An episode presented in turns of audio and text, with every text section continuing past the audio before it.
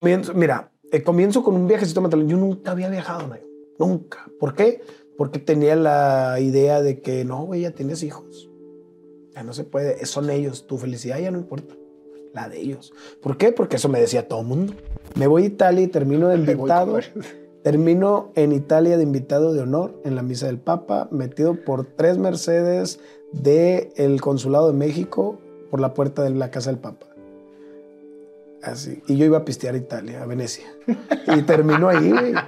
O sea, no, termino saludando al Papa, termino en la casa del es la historia de Forrest Gump, güey. Sí, güey, Todo exactamente. te sale bien, güey. exactamente, así, güey. Para sobrevivir, inven- bueno, no lo inventé, se lo robé a algunos, pero yo lo inventé para sobrevivir totalmente.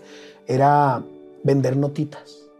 Por ejemplo, Nayo y tu esposa se aman tanto que su amor llegó hasta París, hasta el Burj Khalifa, hasta esto, hasta Y les hacían notitas. Le hacía una notita, le tomaba una foto y tú decías, ¿cuánto es? Lo que quieras. Y si quieres una nota desde allá, te la mando. Yo le ponía publicidad a las notitas.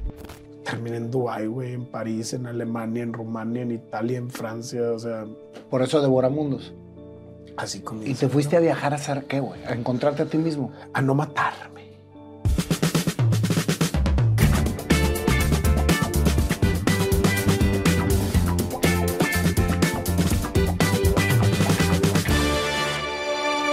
Cristian, qué gustazo tenerte aquí. El gusto es mío, totalmente. El devoramundos, compadre. ¿Por qué te dicen el devoramundos? Eh, yo lo escogí, mira, siempre todo lo que he hecho es por algo. Y he estudiado mucho. Y estudié que la gente no sigue tan fácil un nombre. O sea, Cristian Muñoz no le gusta a alguien seguirlo tan fácil porque dicen, pues es igual a mí. Y es mucho más sencillo un nombre. Entonces yo pues tuve que buscar un nombre, ¿no? Y dije, a ver, Devoramundos, la verdad es muy sencilla la respuesta. Me gusta comer, me gusta viajar y creo que toda cultura la conoces por la comida que preparan. Y dije, Devoramundos. Por la comida que preparan, por lo que entra por la boca. Eh, sí, la, la verdad, no sé, yo siento que la calidez del- de cada pueblo lo puedes medir por su comida. Ah, no sé, así yo lo siento, como las ganas que tenga la gente de presumirte su plato tradicional, lo que los hace Monterrey. O sea, ¿qué te voy a decir? La verdad. Sí, no, la verdad es que tenemos un, una- un estado altamente rico en su gastronomía. Y orgullosos, orgullosos, ya me lo demostraron mucho. La carne asada. No, el la discada, la carne asada, la- el, los- taco, el taco callejero, cabrón. Los- El taco mañanero es buenísimo y el de la noche también. Casi no me tocó porque la verdad es que tengo como 15 días aquí y la gente para sus casas me han invitado. Es increíble, la verdad me llevo una experiencia en Monterrey que no imaginaba. No imaginaba. Excelente. la. Oye, platícame, Cristian. Vamos a entrar en el tema personal. ¿De dónde eres? Yo soy de Nogales, Sonora, México. De Nogales, Sonora. Frontera con Arizona. ¿Naciste en Nogales? ¿Cuántos Soy- hermanos tienes? Soy nacido en Ciudad Obregón, Sonora, pero me llevaron muy chiquito. A Nogales. Yo soy de Nogales.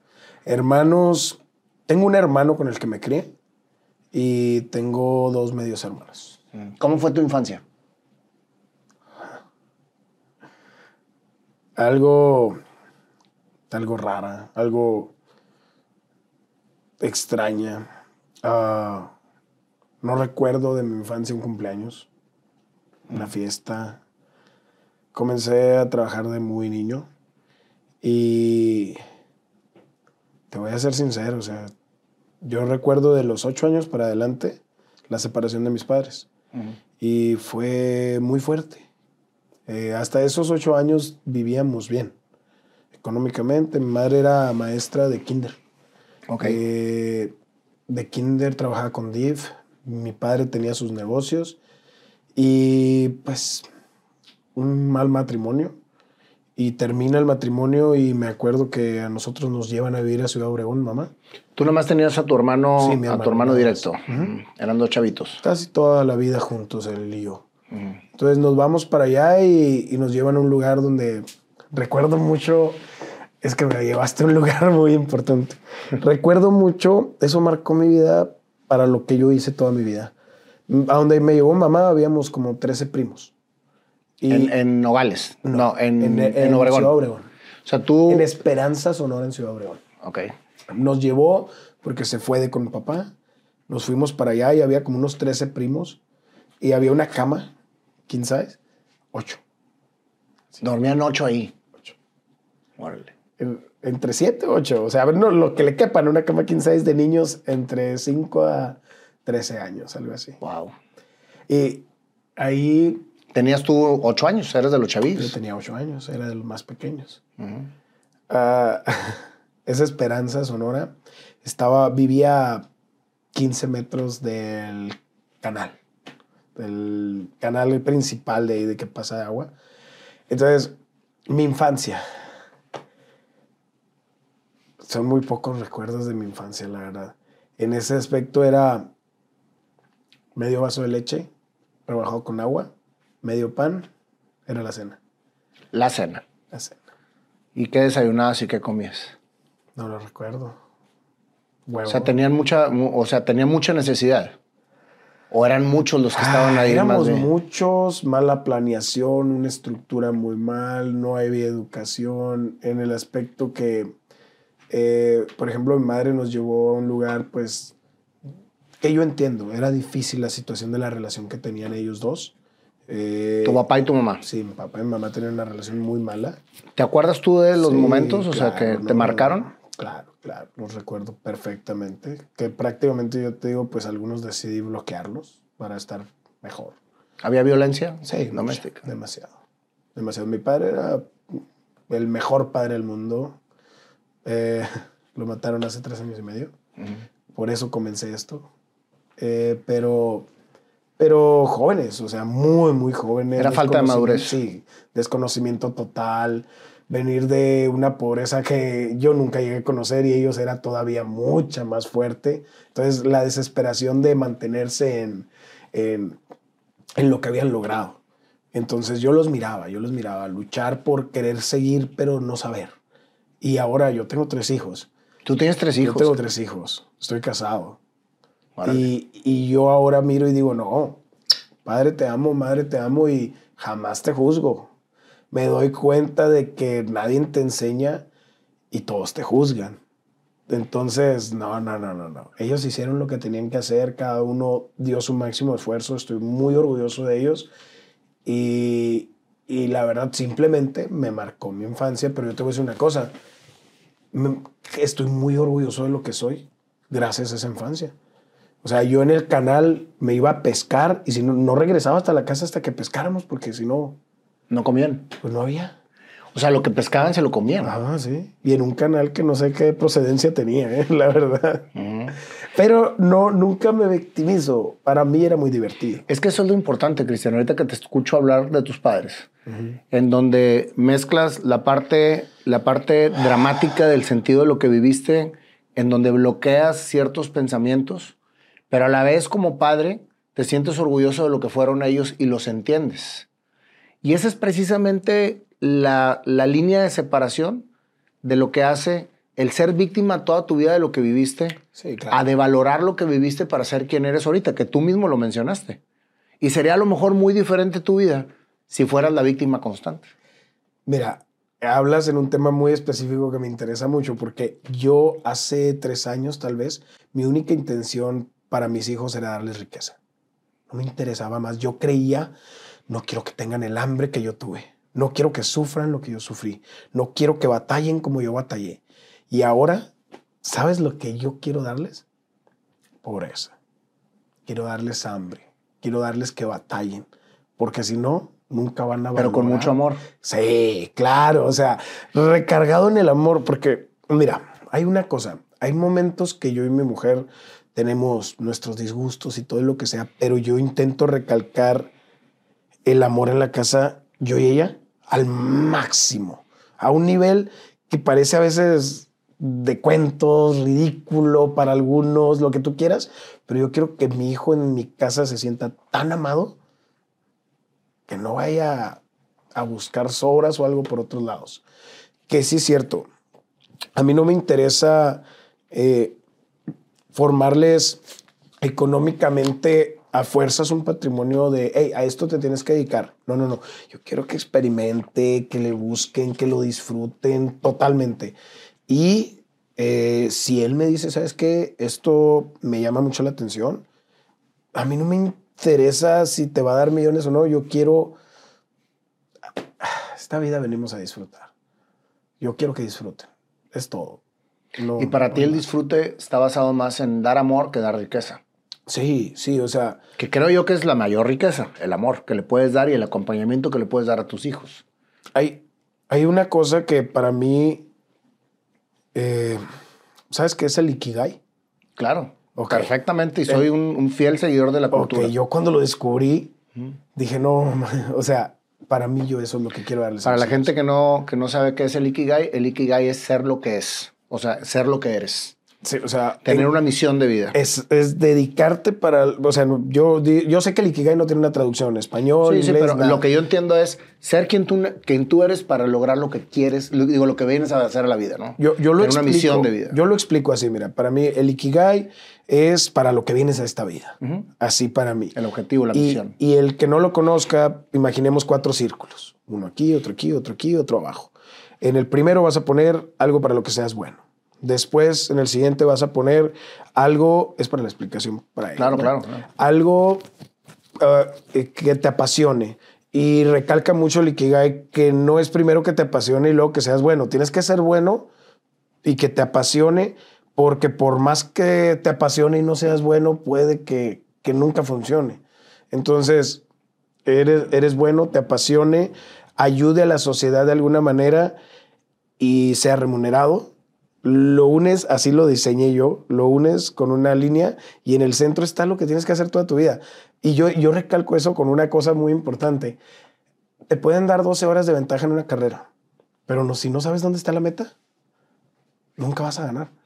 Entonces yo... Muy buen ejemplo, ¿eh? Sí. Muy buen ejemplo. Es que y así la, la gente mucho... Es más, yo empecé este proyecto sin conocer la cultura del Ikigai, pero teniendo muy claro lo que quería hacer en la vida. Ok. Y finalmente cuando conecté las dos cosas dije, bueno, pues mi Ikigai es hacer lo que me apasiona. O sea, es transmitir a la gente las experiencias de otras personas para que sigan siempre en búsqueda de su, de su verdadera pasión. Como un ejemplo. Así es. Es que eh, yo, yo te soy realista, no. Yo ahorita ah, sé lo que quiero, ¿cómo? No lo sé.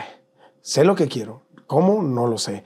Y lo estoy buscando y, y soy una persona que tiene unas... ah, me he desfragmentado totalmente porque yo a mis 27 años creía que ya sabía lo que quería.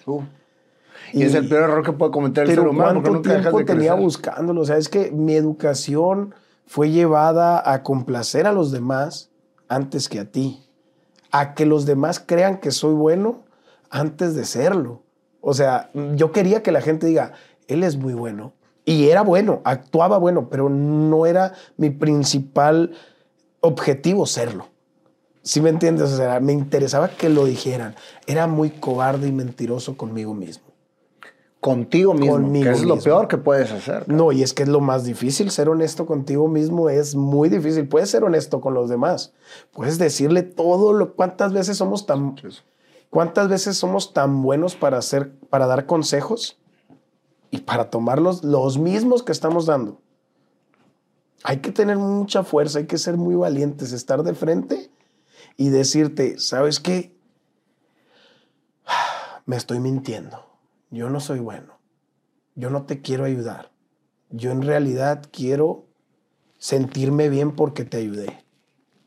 O para que la gente vea que te O estoy para ayudando. la gente vea que te estoy ayudando. Yo no me importa si soy exitoso o no, quiero que aparentar que la gente se dé cuenta Que soy soy exitoso. exitoso. Y eso me había roto por dentro. ¿Qué porcentaje de la humanidad vive de esa manera? La mayoría, totalmente. Nada más que nadie lo aceptamos, porque me incluyo. Muchas veces cae, caes dentro de ese, de ese, de ese ritmo de vida en, donde siempre estás actuando y no estás Ah, siendo eh, tú. Exactamente. Mira, yo ahora en Estados Unidos viví eh, una locura en redes sociales. Llegué a un alcance mensual de hasta 200 millones y eh, lo rompí. Ahorita tendré unos 20, 30 millones de alcance. ¿Por qué? Porque fui honesto. Y yo les decía a la gente, no, no, no, no, No crean lo que son las redes sociales. No desayunamos, cenamos y comemos caviar todos los días. Nadie, nadie. Y aunque lo tengan, no lo hacen. No te levantas con esa perfección de la piel tan hermosa, los ojos preciosos. No, güey. Se levantan pinches dos horas antes, se pintan, se acomodan y, luego, ya se hacen como que... Luego fingen levantarse. Entonces yo les digo, ¿por qué? Porque es muy importante. Ahorita en las redes sociales hay una cosa. Nayo, yo empecé esto por depresión. Llegué al punto de querer perder la vida. Entonces, yo no vengo a, solamente dedicarme a redes para ganar dinero. O sea, me dedicaba, era empresario a mi nivel, a, a cómo conocí la vida. Y hoy yo vengo porque creo que hay muy pocas personas que dicen la verdad. Platícame en esa niñez que viviste cuando estabas frente al canal y tenías que pescar para comer. ¿Eran tu hermano y tú y tus primos? ¿O cómo dividías tu, tu, tu tribu, cabrón? Porque siempre andas como con tribu, ¿no? No, fui muy solitario casi toda la vida. Solo. Eh, Los chavos del barrio no eran buleadores, este... muy peleonero. Eras muy peleonero tú. O sea, defendía. Tenía muchas primitas, cosas así, ¿no? Con el que yo recuerdo que en ese tiempo se llamaba Carlos, mi primo. Y nos llevábamos un poco. Sí, sí nos acoplábamos o así, pero prácticamente puedo decir que toda mi niñez está reprimida. No la recuerdo. Bajo esa represión y bajo esa situación de infancia que tuviste, ¿qué imaginabas siendo? Porque eso es importante. ¿Qué, te, qué soñabas ser en tu intimidad? ¿A qué jugabas cuando estabas solo y no estabas alrededor de nadie? Y te hago la pregunta porque eso es precisamente el DNA. Cuando en la niñez no tenemos tanta contaminación social y visualizamos nuestra Yo, vida. de- yo desde los siete años dije que quería ser abogado. Abogado. ¿Por qué? Me gustaba a las películas de Estados Unidos, ¿me entiendes? No, no tiene nada Pero a los siete años como quiera. A los siete años. A los siete años yo soy una persona que le encanta dialogar, discutir y discutir con razones, no a lo tonto. Eh, poner en debate. Me encanta debatir. Soy una persona que solo por gusto lee y lee para cultivarse más para cuando se llegue la ocasión tener el tema para hablar. Y desde muy niño me ha encantado todo el tiempo. ¿Y leías mucho de chavito? No, no tenía la oportunidad, no tenía ni libros. Entonces, pero si se me atravesaba un artículo, me lo chingaba. Entonces, ahora yo te voy a decir una cosa, quise cultivarme en la lectura y he leído algunos libros, pero no, siempre estuve jodido, no tenía tiempo de leer. Hace tres años y medio trabajaba sin, sin mentiras 16 horas al día. 16 horas al día. Ahora trabajo 24 prácticamente por de meterme en estas cosas, pero, pero lo disfruto, me apasiona, vivo. Hace tres años y medio, en serio, era, yo no tenía tiempo para vivir, mis hijos no los conocía, mi esposa, yo nunca le preguntaba, buenos días, ¿cómo estás? Yo creía que hacer dinero era lo único en la vida. Porque era precisamente de lo que siempre careciste. Pues un psicólogo me dijo que tengo un trastorno en el que, por ejemplo, yo te como así. Y Come es, rápido. Y es como, güey, pues que no quiero que me quiten mi comida. O sea, ya no quiero volver a no tener. ¿Pasaba eso en, la- en- en donde vivías? O sea que... No, no, no, no, no, no, no había. No había. Entonces, ahora que hay en la mesa es como que mi trastorno es chingatelo, güey. O sea, no va a estar. Nayo, yo me acuerdo que vendía gatos. A los ocho años pasaba un camión por la calle Esperanza y una camioneta y decía, se compran gatos a cinco, a diez pesos. Andaba correteando gatos por la colonia. ¿Y para qué querían los gatos? Los gatos se los llevaban a unas granjas para que cazaran los animales. Ah, ok. No, no pasar los tacos. No, pues espero que no, no sé, la verdad. Pero Oye, es que sabes que yo cuando vivía en Chihuahua había un- un- una taquería muy famosa, güey. Donde toda la raza iba a comer tacos de la noche, que eran tacos de bistec. Sí. Oye, güey, estaba abajo de un cine. Y cuando tumban el cine, estaba lleno de, de cadáveres de gatos, güey. O sea, eh, ¿eran de gato? los tacos de gato, Pues ¿comiste no sé si tacos de gato, Nay? Muchos, much- pero muchas noches, güey. O sea, era- porque era donde acababas este, del- de, De la, la- noche, sí. Y, y eran riquísimos, cabrón. Pues te los vendían con la carne bien picadita, güey. Salías maullando de ahí. Yo te digo, lo que pasaba con esos gatos era que pues correteabas uno, dos, tres gatos. Al rato la vecina andaba preguntando que si no habían visto su gato. los agarrabas y los vendías. Sí, los vendí. Pero mejor para el gatito, güey, porque andaba en granjas, güey, cazando, güey. pues Comiendo, más libre, más Eh. libre. Bueno, yo no pensaba en eso. Pero lo que yo pensaba, ¿no? yo, yo hoy veo cuando le das alguna moneda a tus chamacos o le das una moneda a un niño, se va por unos dulces, se va por una papita. Y yo me iba por un taco. Yo me iba por una torta. Y Yo, uy, juntaba 10 pesos una torta ya de la entrada de la colonia Esperanza. Olvídate.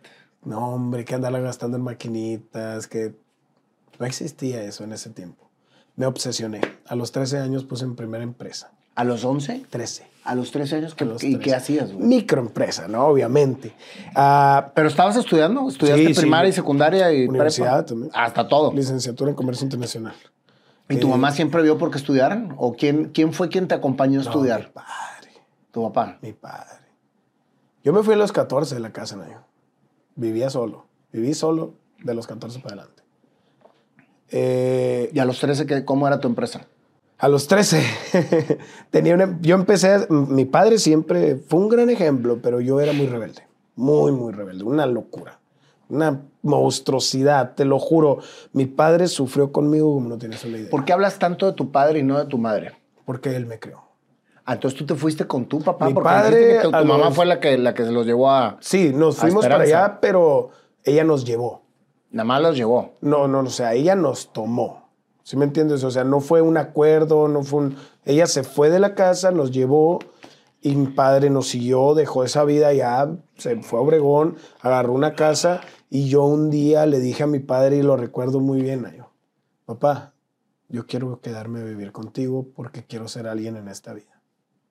A mis, ¿qué serán, yo? 11 años.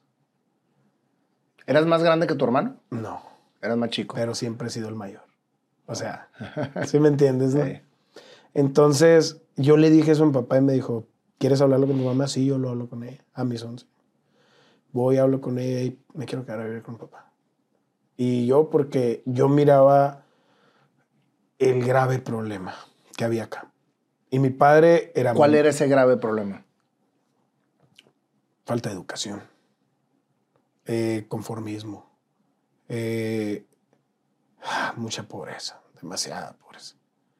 Pero la pobreza No Para tanto mí, económica, no, sino no, de- o sea, de sí, emoción. económica también demasiado, pero para mí la pobreza económica viene desde las otras razones que te acabo de dar. O sea, no, no es de que no puedas, es más que te rindas.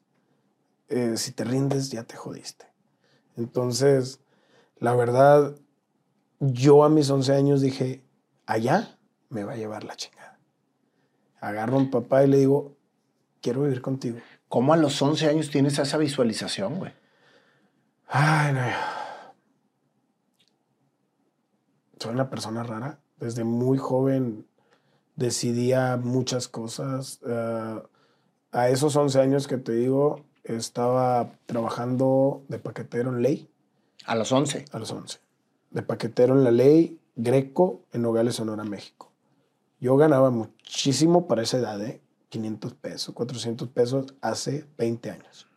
Ah, De paqueterito. Sí, el 100% a las manos de mi padre. De tu padre, De no de tu madre. No de mi madre. Yo nunca viví con mamá. Nunca.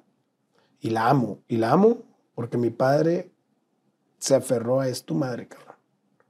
Toda la vida. Y cuando él iba a fallecer, porque yo lo tuve tres meses en cama, prométeme que la vas a perdonar. Y que vas a ver por ¿Qué ella. tenías que perdonarle? Nada, Nayo. Nada, pero creía que sí. Yo creía que ella tenía que saber cómo creerme. Y en ese momento yo estaba enojado con ella porque... Uy, es que, Nayo, son miles de historias en un pedacito, pero a mis 19 años creé mi primer negocio funcional. ¿Cómo fue el de los 13? No me dijiste, güey. Ya te brincaste el de 19. Es que con lo de mamá era ahí. El de los 13 fue de sillas artesanales. Mi padre me enseñó a hacerlas. Sillas artesanales. Artesanales. A mis 13 años yo soldaba. Co- a- Primero me tenía que ir a una construcción donde estuvieran haciendo Infonavit.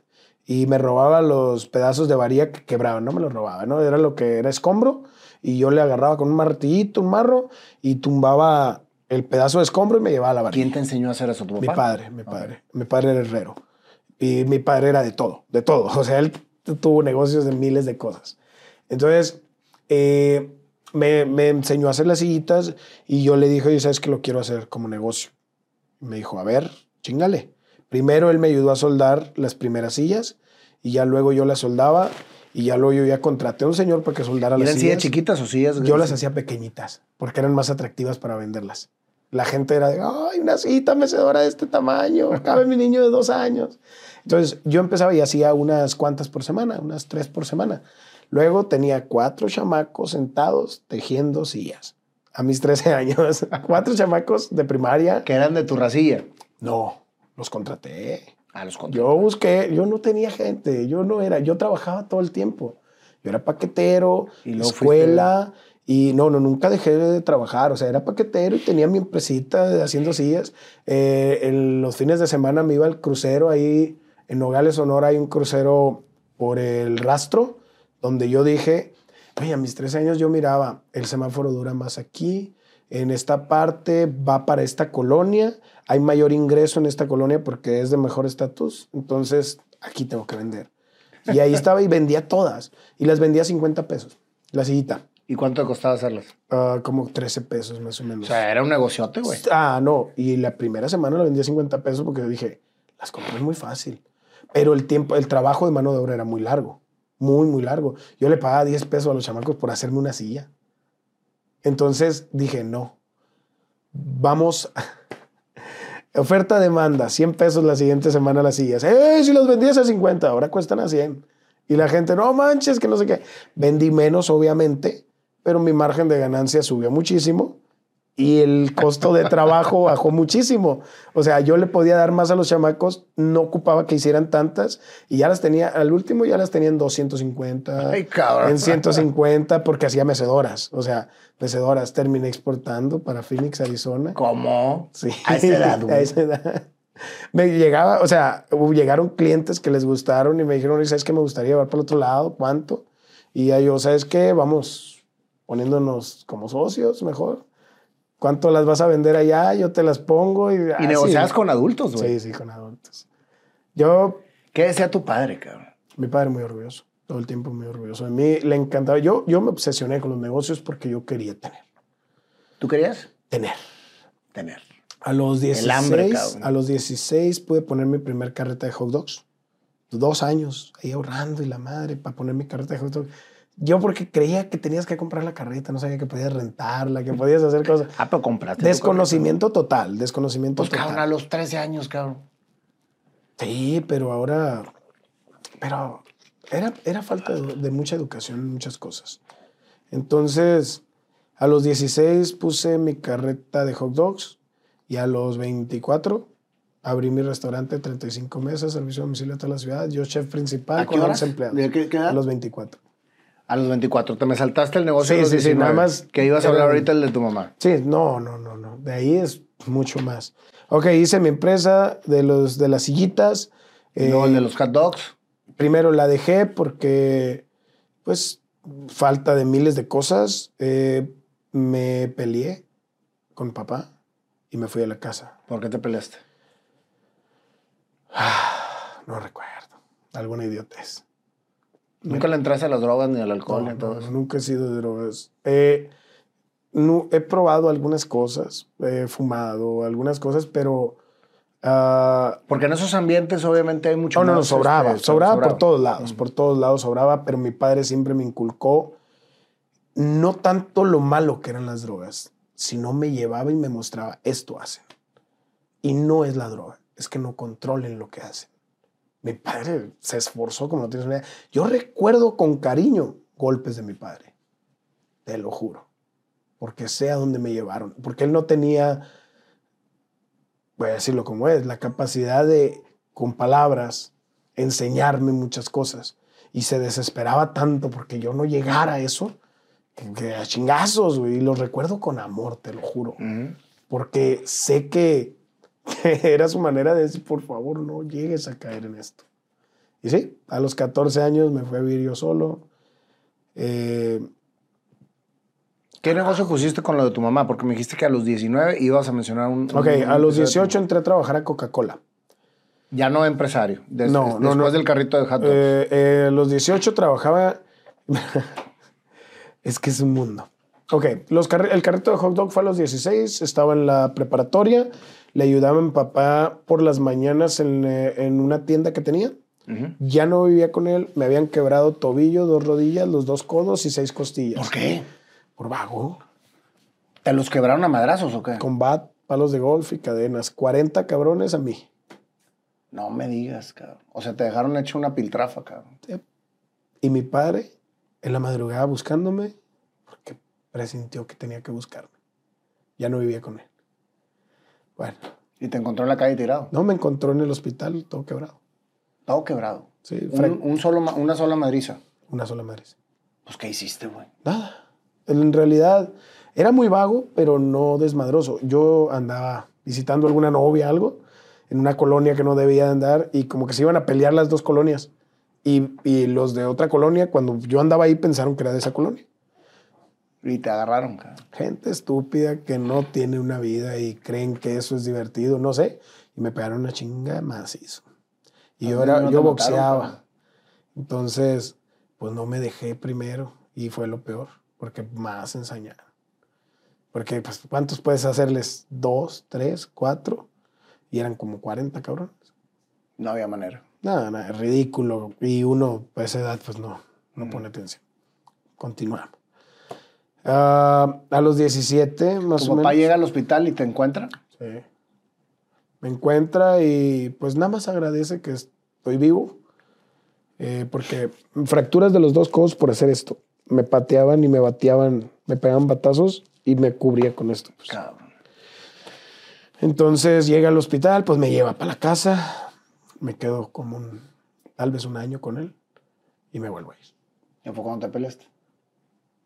No, y ahí, y ahí ya tenía como 17. O sea, es la segunda vez que me voy de la casa. Mm. De ahí, cuando me fui, mira.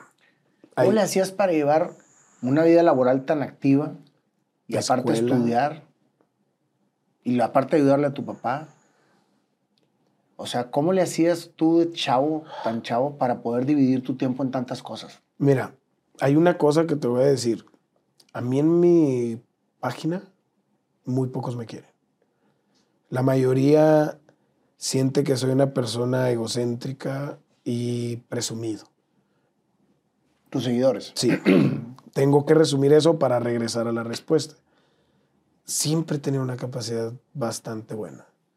Tal vez no explotada o dirigida en ese tiempo, pero las matemáticas podía pasarte meses sin entrar a una clase y entraba y hacía el examen y lo pasaba. O sea, es muy sencillo. Para mí el razonamiento, todo eso se me hace muy sencillo. Y pues qué tan difícil era levantarte temprano, ayudar a tu padre tres horas, cuatro horas, irte con tiempo a tu escuela. Eh, no entraba mucho a las clases primero, primero, ¿no? Eh, a los 16 también trabajé en una maquiladora. Trabajé en una maquiladora eh, en la noche, la madrugada. El 16 era prohibido y me lo permitieron por la escuela. Entraba co- como a las 6 de la tarde y salía como a las 3 de la mañana, algo así. Y en la mañana iba a la escuela, en, en otro horario, porque me cambié de, de- de turno en la escuela, ¿no? Y los fines de semana vendía mariscos en un tianguis. O sea, los tres al mismo tiempo. Nunca paraba, no sé. O sea, era mi obsesión, crecer. Vamos a darle continuidad porque me pierdo y voy para acá y voy para allá. Me No te estás, preocupes, yo me te- estás sabiendo muchos fragmentos que no recordaba. Pues entonces, ah, cuando tenía la carreta de hot dogs también, o sea, igual escuela, la carreta y con papá. Ya después de ahí me voy y me voy, entro a Coca Ah, antes de. Cuando me voy de con papá, me prestan una traila, un amigo. Una traila abandonada, no tenía puertas, no tenía camas, no tenía nada. El primer día que me voy, eso es cuando tenía 17, iba a cumplir los 18. Y el primer día, mi cama, el piso, mi cobija, una, la sudadera que traía. Y, y de ahí. Dormías en una traila. Sí. Y esa traila, ahí tengo fotos, videos, por ahí no sé dónde. Pásaselos a Canelo para que los Voy a güey. buscarlos porque ahí, y si no se las mandamos en cuanto esté allá, porque vamos para allá. Pero esa traila ahí está abandonada todavía. Me aventé un tiempo y yo nunca dejé de ir a la escuela. Nunca dejaste ir a la escuela, tú querías aprender, cabrón.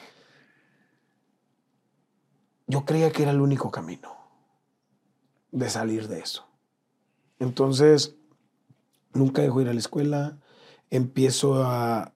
Ahí consigo un trabajo en Coca-Cola. Y yo dije, Coca-Cola, ya la hice. Coca-Cola es, según antes para uno, era un muy buen trabajo. Pero ese no era Coca-Cola. Era bebidas refrescantes de Nogales, una empresa que compró los derechos y producía Coca-Cola. Entonces empecé a trabajar ahí ya con 18 años. Ganaba entre 600 pesos hasta por 12 horas al día. Cuando Pues te- te iba mejor de paqueterito, güey. no, lejísimos. o sea, el, el mundo laboral de, de adulto era un asco a lo que yo hacía cuando estaba joven. Entonces, pero yo creía que era la única forma de tener casa. Por Infonavit. Sí. O sea, así de, de limitada la educación, pues eso es lo que yo me refiero. Yo creía que la única manera de tú tener una casa era teniendo Infonavit. Entonces yo me metí ahí para tener un Infonavit a mis 18 años. Eh, tardé 18, 19, apenas iba a cumplir los 20, conseguí mi casa. El día jueves. Y presioné a los ingenieros, como no tienes una idea, porque no te la querían entregar, siempre ya se hacen güeyes. Entonces, el día jueves a las 7 de la tarde le dije, mira, el día viernes se vence mi bodega donde yo tengo los muebles que ya compré, le digo. Si mañana no se vencen, voy a ir a tu oficina y me tienes que pagar la renta de la bodega. Me la entregaron el día jueves a las 7 de la tarde. El día viernes a las 7 de la mañana yo tenía abierta mi tienda. Para eso quería la casa. Para abrir una tienda de Para una abrir barrotes. Una barrote. Un- dos mesas de la Coca-Cola y tres mil pesos de mandado fue con lo que le empecé. ¿Qué tiene que ver tu mamá aquí? Porque mencionaste que tu mamá tenía algo que ver en ese. En tiene que ver en por qué yo estaba enojado. A los eh, abro la tienda, dices, Nayo, suenan locuras, suenan locuras. La gente es por lo que te digo, tengo muchos problemas con esto. A la tienda, tres mil pesos. A los seis meses tenía medio millón de inventario. A la chinga. Así trabajaba, no paraba de trabajar, no paraba de Y trabajar. eres la tienda del barrio. Sí, soy la principal tienda del barrio, de todo el barrio. Y nunca te robaron o no, no era barrio bravo. Sí es barrio bravo, pero yo soy de barrio. Así que no hay problema. Eh, sí, asaltaron alguna de las tiendas una vez. Ah, tuviste varias. Es que ahí va la historia. ¿Ok? Me salgo de Coca-Cola en cuanto mi ingreso empieza a funcionar. Eh, una locura, porque yo ganaba, ya en Coca-Cola ya agarraba 1.500, 2.000 pesos a la semana ya, en ese tiempo. Mi tienda al mes me da 5.000 por semana. Órale. A los tres meses, 10 mil por semana. A los seis meses, 15 mil por semana. Y yo, güey, ¿qué está pasando aquí? ¿Te Ve- volviste la tienda del barrio? 22 años, 21 años, a gastar a lo pendejo. Lo que tenía que hacer en ese momento. Motos, Porque mi carro, estaba- mi estabas Mustang. ávido de, de- de- de tener lana, güey. Sí, estaba desesperado, pero jamás sin hacer más. Más carretas. Una, dos, tres. Mi tienda. Eh, O sea, tenías tres puestos de hot dogs más la tienda. Volviste a los hot dogs. Sí, sí, volví. En cuanto puse la tienda, puse los hot dogs también. ¿Cómo empieza Devoramundos? A mis 27 años ya tenía la bola de negocios que estaban trabajando. Creía que, el- que había resuelto mi vida. Creía todo. Mi padre, su carro del año, que hay una historia. le fue lo primero que gané. Fue para él. Sí, sí. Mi hermano, su carro del año. Yo no. Yo nunca. Yo era, yo no malgasto dinero, yo invierto. O sea, yo carro que funcione y lo demás se va a invertir. Entonces, estaba con el sueño. Mi restaurante había llegado a unas ventas que para mí eran locas. O sea, 30 mil al día. Era. Ya no lo podía. Entre las abarrotes y el restaurante. puro y todo. restaurante. El puro restaurante. Sí. O sea, el restaurante era un éxito. O sea, era un éxito. Era eh, mi estilo. Yo todo, todas las recetas las inventé yo. Y era un estilo que venía gente. Nayo, te estoy hablando. Texas. Venían a comer solo a mi restaurante. Gente de Los Ángeles que venía a comer solo a mi restaurante. Y mi restaurante se llama Wow Cheese, la casa del queso. Tiene 762 mil seguidores. ¿Cómo se llama? Wow Cheese, la casa del queso. Wall cheese. Era todo con un estilo de queso y hamburguesas, cortes. ¿Era o sigue dogs. siendo? No. Queda un pedazo por ahí. Pero no, ya no es. Yo, para ser lo que soy hoy, tuve que fracturar todo lo que era. Todo. Todo. ¿Por qué llega ese momento? Matan a mi papá. Matan a tu papá. ¿Por el negocio? No sé. Delincuencia, le roban el carro, pero dicen que le robaron el carro que pues, traían demasiadas armas y muchas cosas cuando le roban el carro. Me lo golpean. Lo mandan a un hospital. Y ahí se viene de Oramundos, Nayo. Es cuando... ¿Cómo, cómo- cómo tomaste esa noticia que amabas tanto a tu padre? No, Nayo. Viene algo mucho peor. Cuando él se va al hospital, yo lo miro. Mi padre era un hombre de 54 años. No tomaba, no fumaba, no drogas. Deporte todos los días. Exagerado. Hasta 5 kilómetros al día. Eh, se cuidaba muchísimo. Era muy vanidoso, no al aspecto de bonito, sino de cuidarse. Su cuerpo era un templo y siempre lo cuidó. Entonces, cuando tú lo miras en esa cama y dices, cabrón, para que mi papá lo, lo doblegaran era muy difícil. Primero lo golpearon. ok. Sí, lo golpearon muchísimo. O sea, cuando lo bajan del carro, lo- no, no sé exactamente, pero lo golpean mucho. Eh, entonces termina en el hospital muy pocos días, tres días, y Y- sale, Ah, sale. sale. Lo mirabas caminar y tú decías, cabrón, traes, traía 14 fracturas en las costillas y caminando. Y tú decías, hey, yo me peleé con él, yo. Me peleé con él porque quería ir a trabajar, quería irse a los negocios, al rancho. Lo bajé del carro, le quité las llaves y acuéstate. Y acuéstate, déjate de cosas. Siguió con un poquito de actividad, pero ahí mismo en la casa y, y recae al hospital. Él eh, tenía, ponle que un coágulo estaba tapando el riñón, manteniéndolo tapado para que no tuviera su, que no de- desangrara. Entonces, se viene el coágulo y el riñón empieza a fallar. Eh, primero le quitan un riñón, pero yo me peleé con todos los doctores y le decía, no, espérense, ¿cómo que ya? O sea, empezó ahorita y a las cuatro horas le querían quitar el riñón. No me dejaron, se lo quitaron. Y el problema es que la costilla donde tenía el riñón fue lo que volvió a dañar el riñón.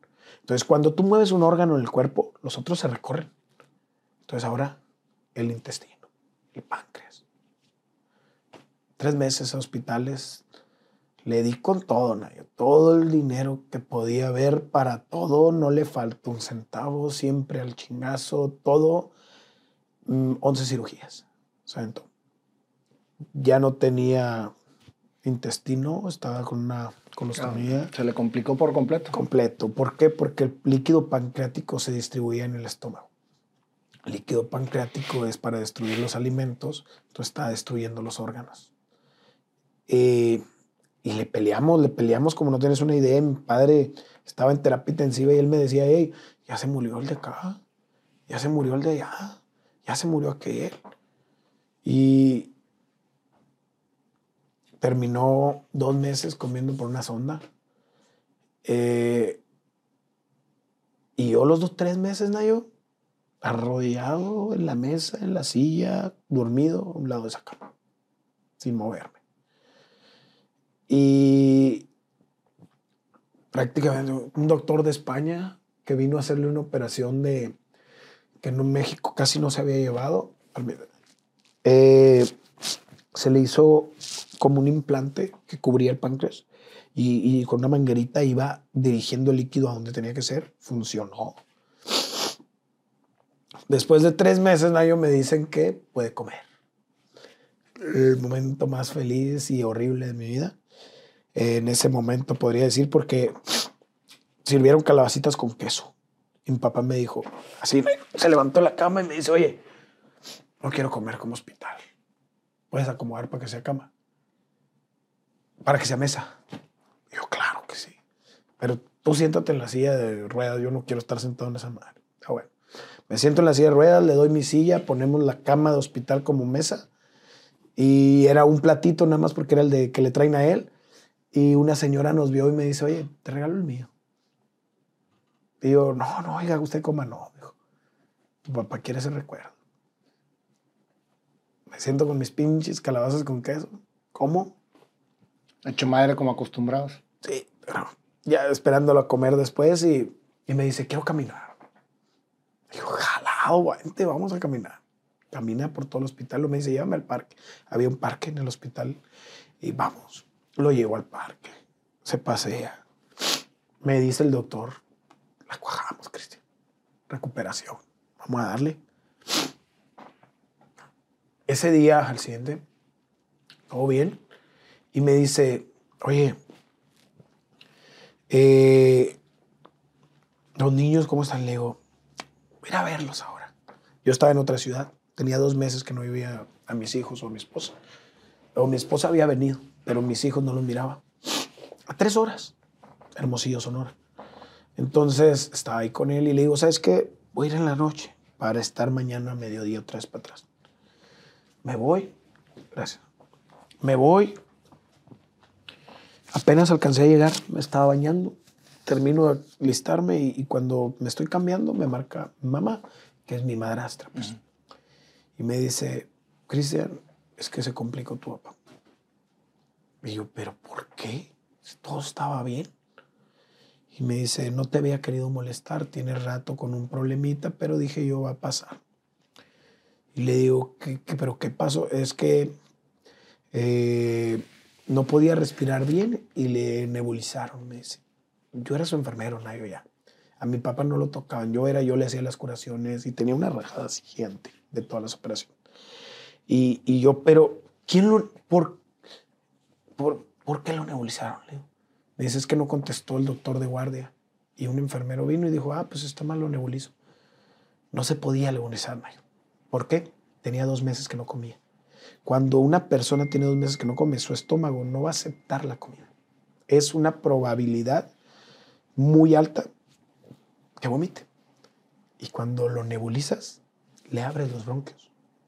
Él vomitó dormido a los pulmones. Cuando voy en la llamada, voy en una frontera NP300 a 180, 230, no sé cuánto, antes de la aguja. Ella está en la llamada, mamá, y me dicen que tuvo un paro, ¿no? Están haciendo RCP y escucho, lo sentimos mucho. Escucho a mi mamá llorar, quebrarse totalmente. Y yo siempre he sido así, groseramente. Cállate. Dile que le quedan, sabía cuánto tiempo era, tres minutos, si no, no van a tener carrera en su vida. Vuelven a hacerlo y vuelve. Siguen, continúan con el RCP. Vuelve. Y ya, llego yo al hospital y llego, pues, a, denme la tabla y me dicen, ve a ver a tu papá. No, dame la tabla. ¿Por qué la hemoglobina está tan bajo? ¿Por qué no le he metido dos unidades? Le faltan ahorita, las quiero ya. Todo lo que habías aprendido. Sí, no, o sea, más que eso, había ido alguien, estaba el director y, estaba el cirujano y, y, otros queriéndome convencer y el director, no, pónganselas. Nunca me lo dijo Nayo, pero yo sé que no le puso esas bolsas para él. Esas bolsas se las puso para mí. Fue para que, yo siento que para que sintiera que hice lo más que podía. Entonces se la pusieron y en ese momento me dice, ¿sabes qué? Tu papá duró tantos minutos sin oxígeno en el cerebro. Nosotros creemos que tiene muerte cerebral. Y yo, y los órganos sufrieron daños, y así me da la lista. Yo nunca averigüé, ¿y quién fue el que se equivocó? ¿Quién fue el que hizo esto? ¿Quién fue el que cayó? No. Yo quería ver lo que se tenía que hacer. ¿Qué es lo que se tiene que hacer? Esperar. Pero tenemos que decirte que te damos tantas horas. No queremos que pase ahí. Pasa. Y luego me dicen, empiezan, ¿no? Medicamentos, iban a hacerle el, la resonancia que es para ver si hay señales cerebrales, todo eso. Y me dice, no, pues le tenemos que quitar el respirador porque él está respirando al mismo tiempo y que se estaban encontrando, no sé qué, había un daño. Se lo tenemos que quitar. Este medicamento se lo tenemos que quitar, el que era, tuvo como siete paros cardíacos después estando ahí. Le tenemos que quitar ese medicamento porque ya está dañando más el riñón y solo le queda uno. Y yo a todo, ¿cuáles son las opciones? No, pues ¿qué es eso? ¿Tengo otra? No. Dale, quítaselo. Desde el día uno, no, yo, cuando sucede esto me dan cuatro horas de vida. Seis días. Se avienta. Al último, sin respiradores ni medicamento, ahí estaba. Y yo lo veo. Esto es lo que me llevó a ser de Mundos. Yo lo veo. No era un cuerpo al que mi padre quisiera volver. Yo lo veo, me acerco a él, ¿no? Yo le doy un besote porque lo amaba como no tienes una idea y le digo, viejo, tuvimos tres meses para platicar lo que querías te prometo que lo voy a cumplir. Tú no quieres volver a este cuerpo. Descansa, por favor. Me doy un besote, me retiro. En muy poco tiempo me marcan y me dicen que falleció. ¿Te despediste?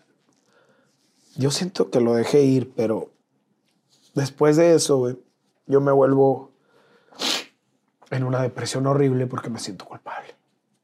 Yo me fui cuando él me ocupaba y yo le pedí que se fuera porque no quería que siguiera así. Y, y me vuelvo culpable totalmente en esto y eh, primero regreso y digo, fingiendo como que estoy bien, no pasa nada, la vida así es, se nos va a acabar a todos, ¿no? Que es cierto, es la verdad, pero pues tenía 27 años y la persona que más amaba se me acaba de ir. Y la persona que era mi mentor y mi amigo, o sea, mejor amigo. Todos los días intentamos desayunar juntos. Si yo ocupaba hablarle a alguien, a alguien para cualquier pedo, era él. Si él ocupaba hablarle a alguien para algún pedo, era yo. Entonces, yo fingiendo que estaba bien, primero, lo primero que hago es enderezarle el negocio a mi hermano otra vez, porque en el tiempo que, que sucede esto, pues él, su negocio se hace pedazos. Igual al de mamá, pues un poco. Entonces me pongo a enderezarle los negocios. ¿Y cómo, cómo, cómo sacaste fuerza si estabas deprimido? Para, ¿Cómo sacaste fuerza para enderezar un negocio? Eh, no, no, no aceptaba mi depresión. En ese momento no la aceptaba, yo estoy bien. Me, me ocupo enderezando los negocios de mi hermano. Eh, lo vuelve, ya lo había perdido y se lo vuelvo a levantar, la verdad. Y eso lo digo con todo el de este porque lo tiene que decir él mismo. Entonces el de mamá lo vuelvo a enderezar. ¿Por qué? Porque a los negocios les bajamos el, eh, la inversión para utilizarlo, pero al punto donde se pudieran levantar.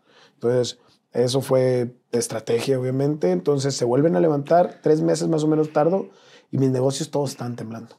Cuando yo ya me meto a darle mis negocios, pasa lo que me convierte hoy.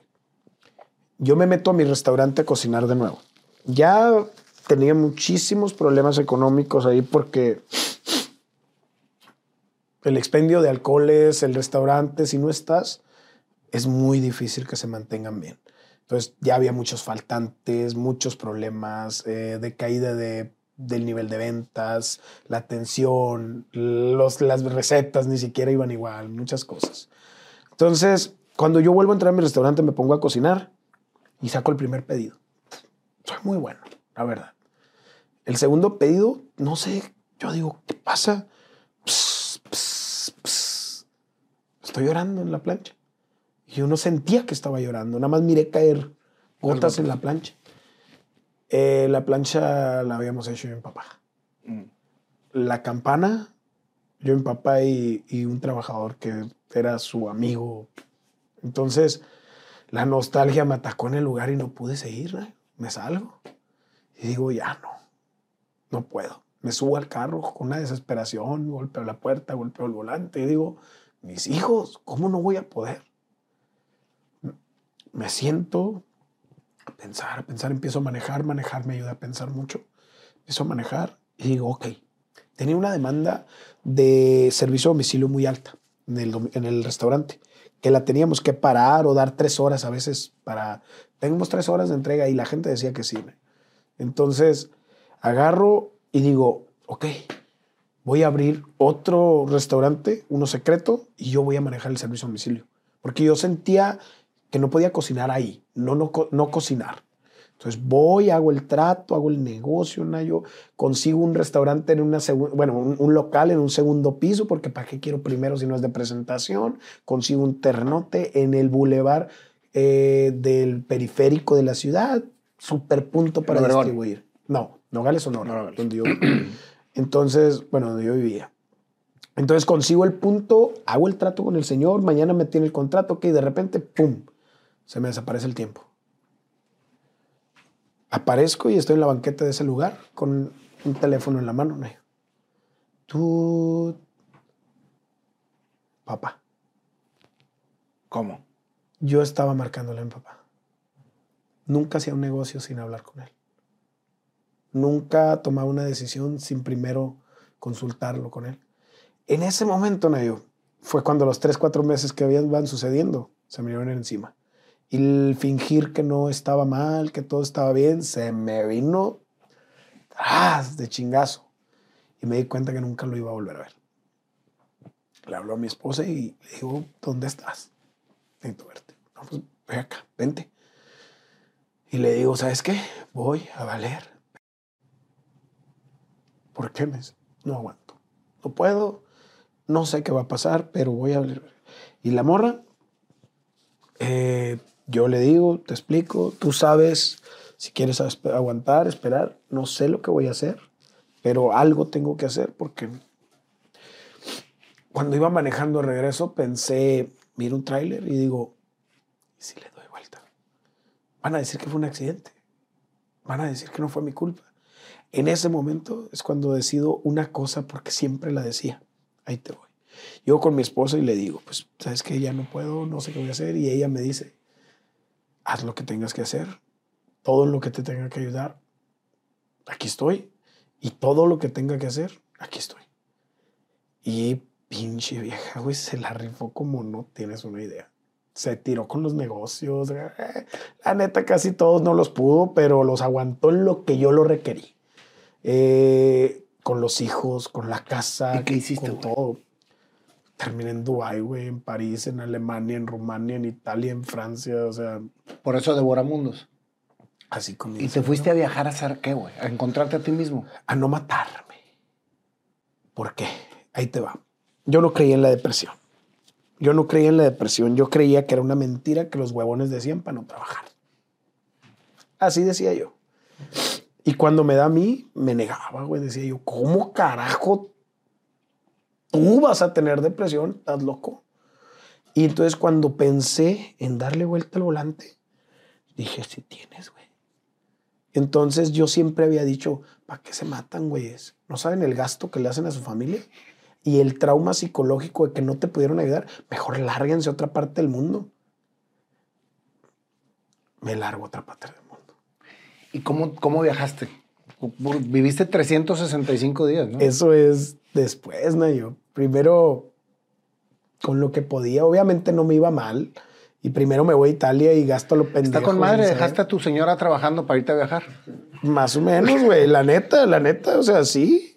Pero cada negocio tenía encargado. O sea, tampoco es de que ella tenía que ir a trabajar. No, pero es que es una decisión que ahorita suena cómica, pero es una decisión de mucho apoyo por parte de tu señora. Ah, no, no, no. O sea, sin ella yo no soy nada, te lo aseguro. Sin ella no me hubiera corregido, sin ella no me hubiera ayudado y al punto que estoy, o sea, eh, aquí en Devoramundos la gente me echa flores a mí, pero es un 60 tal vez para allá, porque nadie conoce a la cabrona, habla con ella. Es de las que no hay. Es. Yo tengo uno en casa. Es, eh, no, es de las que tal vez podemos decir casi no hay.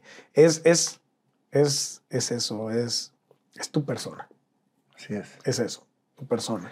Entonces te vas a viajar, regresas. Comienzo, mira, eh, comienzo con un viajecito a Yo nunca había viajado, no, nunca. ¿Por qué? Porque tenía la idea de que no, güey, ya tienes hijos. Ya no se puede, son ellos. Tu felicidad ya no importa, la de ellos. ¿Por qué? Porque eso me decía todo el mundo. Y luego es, no, güey, los negocios, ¿qué les va a pasar a los negocios? No puedes viajar. ¿Qué es lo que piensa todo Ni siquiera una fiesta. Yo no iba a... Mi mujer me invitaba eh, que los 15 años de tal, que la boda de... Bueno, ustedes, ya les di dinero y ese dinero, ¿qué quieres? Yo tengo que trabajar. Yo trabajaba de lunes a domingo, 365 días del año, 16 horas al día, 15 horas, 14, 18 a veces, como loco. Yo te digo una cosa, yo me iba de la casa, mis hijos estaban dormidos. Yo llegaba a la casa, mis hijos estaban dormidos. Como es la historia de mucha gente. Demasiado. Y yo decía, soy un gran padre. Un gran padre. ¿Por qué? Porque les doy todo y aquí estoy. ¿Cuándo? Si no estabas. Porque fue con lo que creciste, güey. Con, con darles abundancia. No, no, mi padre, mi padre siempre estuvo. Mi padre siempre estuvo. Yo, yo me traumé con darles más dinero que no. Que, que, que me perdí. Me perdí en el dinero. O sea, me perdí en hacer más y más y más y más y más. Entonces, cuando me voy, Nayo, me voy a Mazatlán primero. Porque estaba cerca, ocho horas. voy y digo, no mames me gasté nada. Y, y, yo no viajaba porque yo según era para ricos, muy ricos. Y yo no me daba cuenta de mi estatus económico. ¿no? Yo pensaba que ganar 50 mil a la semana era poquito. Era, me va más o menos. Yo quería una monstruosidad. Entonces tenía 27 años. Entonces me voy a, Mazatlán y regreso y yo digo, ya, me distraí. Sonreí en Mazatlán. Recuerdo que sonreí. Fui en la, en, como un, la semana de la moto. Había un evento de la moto. Güey, me empedé, sonreí, se me olvidó por un segundo. Cuando regreso digo, ya, todo bien, dale. Misma tortura. Y yo decía, no. Entonces, lo adictivo de volver a sonreír, a ver ahora dónde viajo. Me fui a Nayarit, conocí a un youtuber. Ese güey me invita a Japón. A Japón. A Japón. Scott Traveling Channel. Es el que me enseñó todo de redes. Todo de redes. Todo de redes. Bueno, me enseñó todo lo que necesitaba saber. Yo me he aventado cada curso que da cada aplicación uh -huh. para manejar. Yo soy mil veces más manager de redes que creador de contenido. Apoyo a personas que ni te imaginas. Eh, son, eh, güey, me desmonetizaron. Apoya, apoya, al panda porque no tiene ningún seguidor, güey. yo, yo, verá, bueno, mi crecimiento fue de, de TikTok 28 de febrero a dos meses, medio millón. Facebook de 28 de febrero. ¿Y qué publicabas? ¿Tus viajes? No. Bueno, termino. Yo no, yo no creaba contenido. Me voy a, a Italia y, y en Italia, es que yo les digo, no me alcanza el tiempo, ¿no? Me voy a Italia y termino de invitado. Termino en Italia de invitado de honor en la misa del Papa, metido por tres Mercedes del Consulado de México por la puerta de la casa del Papa. Así. Y yo iba a pistear a Italia, a Venecia. Eh, son unas locuras. Bueno, se acaba Italia.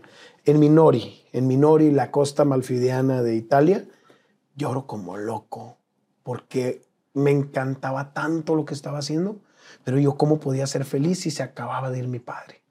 ¿Cómo yo podía estar feliz si no estaban mis hijos? ¿Cómo podía ser tan egoísta? Y empiezo a llorar como loco, porque amaba lo que estaba haciendo. Nunca había sentido tanto amor por algo en el aspecto de algo que tú haces. Porque cocinar me fascina, pero no al punto como lo que había hecho en esto. Regreso y estoy enamorado de viajar. Ya estaba loco por viajar. ¿Se te quitó la depresión?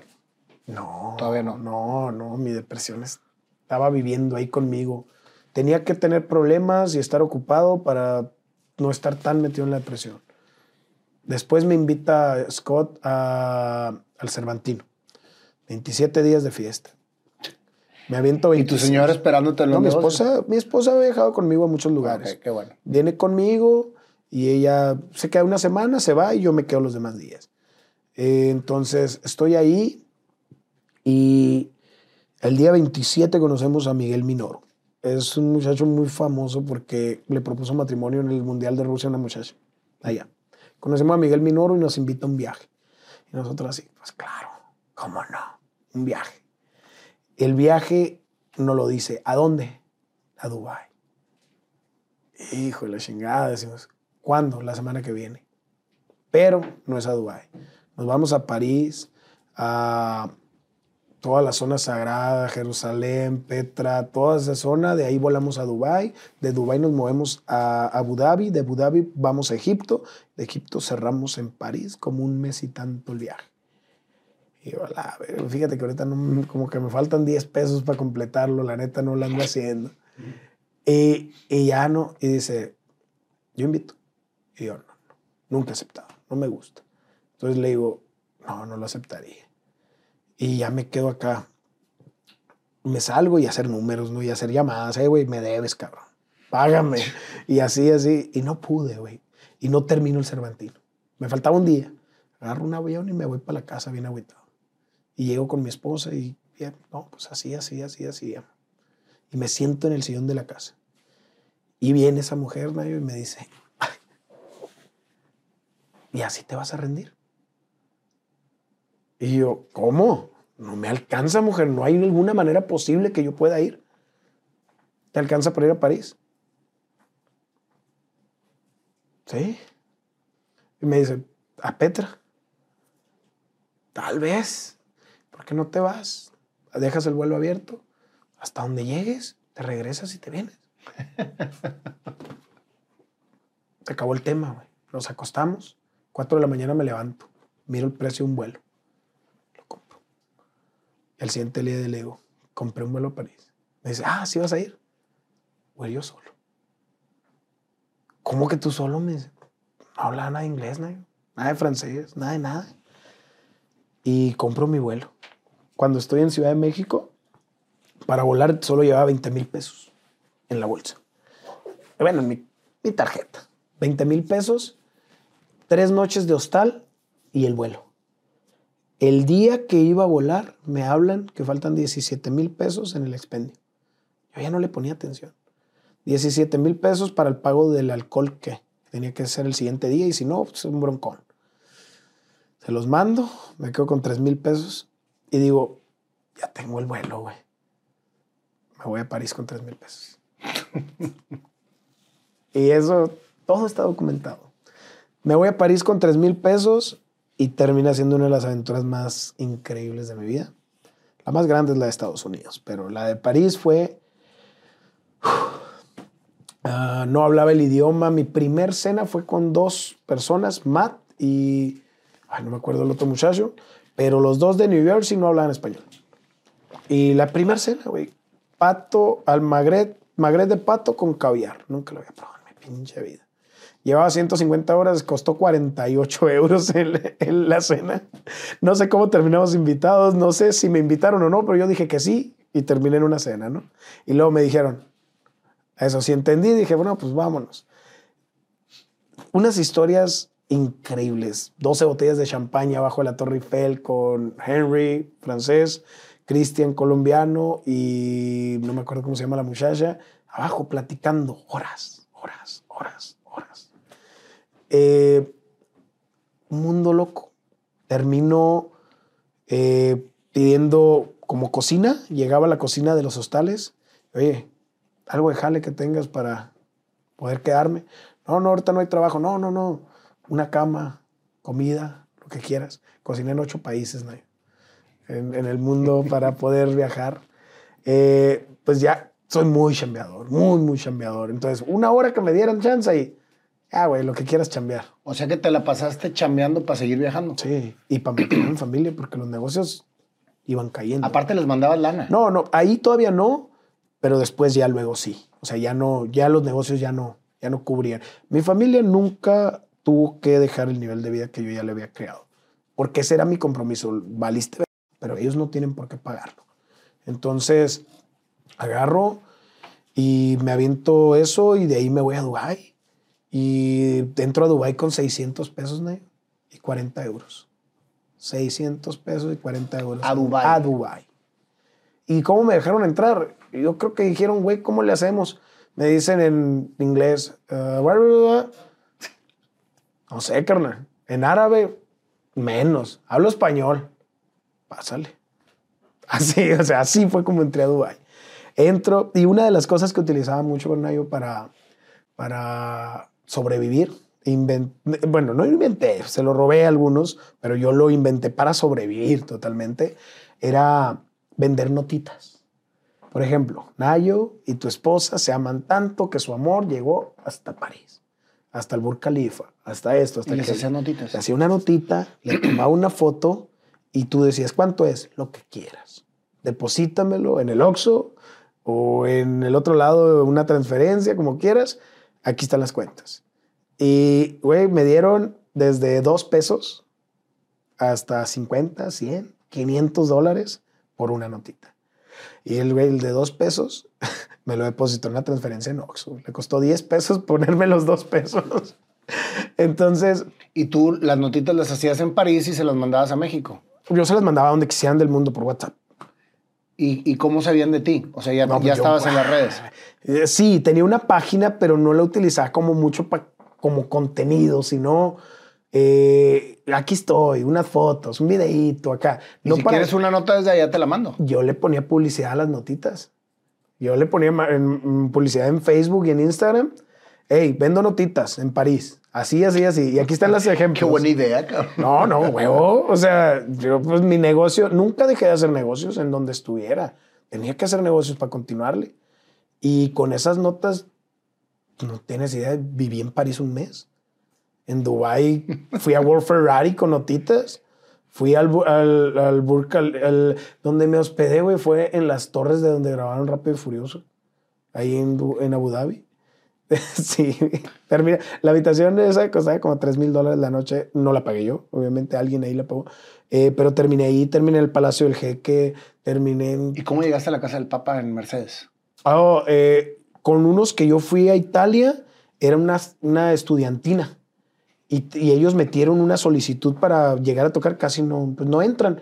Y les hablaron y, hey, sí entraron. Entonces, el consulado de México metió a la estudiantina y pues a mí me invitaron. Y termino ahí, güey. O sea, no, termino saludando al Papa, termino en la casa del es la Papa. historia de Forrest Gump, güey. Sí, güey, Todo exactamente. te sale bien, güey. exactamente, así, güey. Ahí están las fotos. Scott es el único cabrón que tiene una selfie con el Papa. Y yo ahí estaba con Scott. Eh, estoy, tengo fotos donde estoy sentado con, de este lado monjes, de este lado los ministros, de este lado aquello. Y yo decía, güey, yo decía, ¿qué carajo estoy haciendo aquí sentado? Yo nunca he sido muy, muy, muy, muy de iglesias o cosas. Y yo decía, güey, ¿cuántos no matarían por este lugar? Y siempre, no, yo, hijo de la chingada, no me la traje. La dejé ahorita ahí donde bajamos todo el carro ahorita. Siempre con la bandera en papa. Una bandera de México. Todos lados. La bendijo el papa ahí. Eh, la he llevado cada viaje a cada lugar en donde está todo el mundo. La bandera en papa. ¿Cuánto duró ese viaje, güey? Viajé desde que pasó lo de mi papá, como un más o menos dos años, güey. Dos años, pero siempre volviendo a mi casa. O sea, yo iba a París un mes y me regresaba a la casa. ¿Y tu señora? No, me veía apoyándome. O sea, yo volvía y quería que fuera el último viaje. Yo voy a enderezar los negocios, darle. Y me volví a quebrar. Me volví a quebrar feo, horrible. ¿Y te volvías a ir volví a ir. para seguir abatiendo la depresión? Sí, sí, sí. Era una terapia de viaje, yo así lo llamaba. Terapia de viaje. Entonces, Cabrón, hasta que se atraviesa una pandemia. Yo iba, yo a mi, a mi esposa también, o sea, me la llevé a Holanda, me la llevé a Francia, me la llevé a España, anduvo mochileando conmigo, cabrón, cargando ¿Y los la niños? mochilota. Mi suegra, pero no me la llevaba todo el tiempo, pero no me la llevaba por largos periodos, o sea. Sí, pues tenía que regresar con Sí, claro, claro. O sea, era. eh, a mi mujer, habíamos estado juntos muchos años, ¿no? Y yo me la llevé el 14 de febrero a la Torre Eiffel en París para proponerle matrimonio porque no nos habíamos casado. O sea, no nos habíamos comprometido. Vivíamos juntos nomás. Cantándole, güey, frente a miles de personas, le propongo matrimonio el 14 Qué de bonito, febrero. cabrón. Y no nos hemos casado porque, pues, se vino una pandemia después. Y, pero, pues, no, yo estoy seguro que es la que quiero para toda mi vida si me aguanta. No, Entonces. pues ya se te aguantó todo esto. no, no, pero todavía falta. Se viene una pandemia. Compro un Chevrolet de Spark verde 2012, como con 40 mil kilómetros. Yo dije, pues ya no puedo viajar por el mundo. Voy a viajar aquí en México. En la pandemia yo andaba, todo bien, entré a Belice. Me fui hasta Belice. Entraste a Belice. Estaba cerrado, nada más entré a la zona libre y me regresaron que porque había una pandemia. En Chetumal, Cancún, meses, eh, así igual, yendo y viniendo. Eh, conozco playas que nadie conoce, eh, San Juan de Lima, en Michoacán. Playa 150 metros, una cosa gigante. no hay señal celular, puedes arrancarle cocos a las palmas. Eh, mi lugar favorito del mundo es ese. ¿San qué? San Juan de Alima, en San Michoacán. Juan de Alima. He estado en todos estos. Bueno, yo no podía entrar a Estados Unidos. Me habían como deportado hace siete años por andar de queriendo abrir un negocio con una visa de turista. Ya en- tenía mi negocio en Phoenix eh, con visa de turista. Entonces me la quitaron y como que me deportaron, llevaba tres visas negadas y en eso metí una visa de estudiante. ¿Por qué? Porque la visa de estudiantes puedes poner los antecedentes en cada país que has estado. Entonces, pues ya no mames, güey, Dubái, Italia, Francia, Alemania, Rumania. En Rumania me perdí. No sabía que existía. Yo caí a Rumania. Bueno, entonces me dan la visa de estudiante de una manera increíble. Increíble. O sea, llego, siempre me las negaban de que no, no aplicas, vete. Y me dan, y cuando llego este, me dice, hola, ¿cómo estás? Y yo, hola, ¿cómo estás? Me dice. Yo, a la madre, "Eh, bien, ok. ¿Quieres ir a estudiar a mi país? Porque miró el formulario. Sí, le digo. Me dice, ok, pasaporte. Y lo pasa. ¿Y cuando hace esto, no? ¿Y qué hiciste en mi país? Era el primero que se animaba a preguntarme. Los demás nada más me decían, ponle aquí. ¿Puedo explicarte todo? Le digo, sí. Mira, yo estaba abriendo un negocio así, así, así, pero no lo quise hacer mal. Me fui a Maricopa, pedí el formulario, pedí todo. Entonces, cuando yo cruzaba, les decía, voy a Phoenix. ¿Por qué? Porque estoy abriendo un negocio. Así nunca me molestaron. De repente alguien me dice, tú no puedes tener un negocio en el país. Yo, ¿cómo que no? Sí se puede. No, tú eres mexicano. ¿Cómo vas a tener un negocio en el país? Yo, a la madre. ¿Qué te, ¿Qué te parecería? Me dice, ahí fue donde la regué. Donde yo fuera y pusiera un estadounidense, un negocio en tu país. Yo le digo, no, pues Walmart, Sam's, hay un Costco, güey, hay un chingo. Se enojó. Pásale para acá. Me mete un cuarto, güey, me bichan todo. Revisión y la madre me esposan. Manos y pies esposado, caminando enfrente de toda la gente. Yo, qué vergüenza. Nunca he tocado un lugar, nunca nada, nunca le han dado regando, pues, o sea, pues así. Y me suben y me encierran 10. Bueno, primero me lee una Biblia, me quiere hacer que le firme una renuncia a la visa automática y en inglés. Y le digo, no te voy a firmar algo en inglés, tráemelo en español, yo no sé inglés.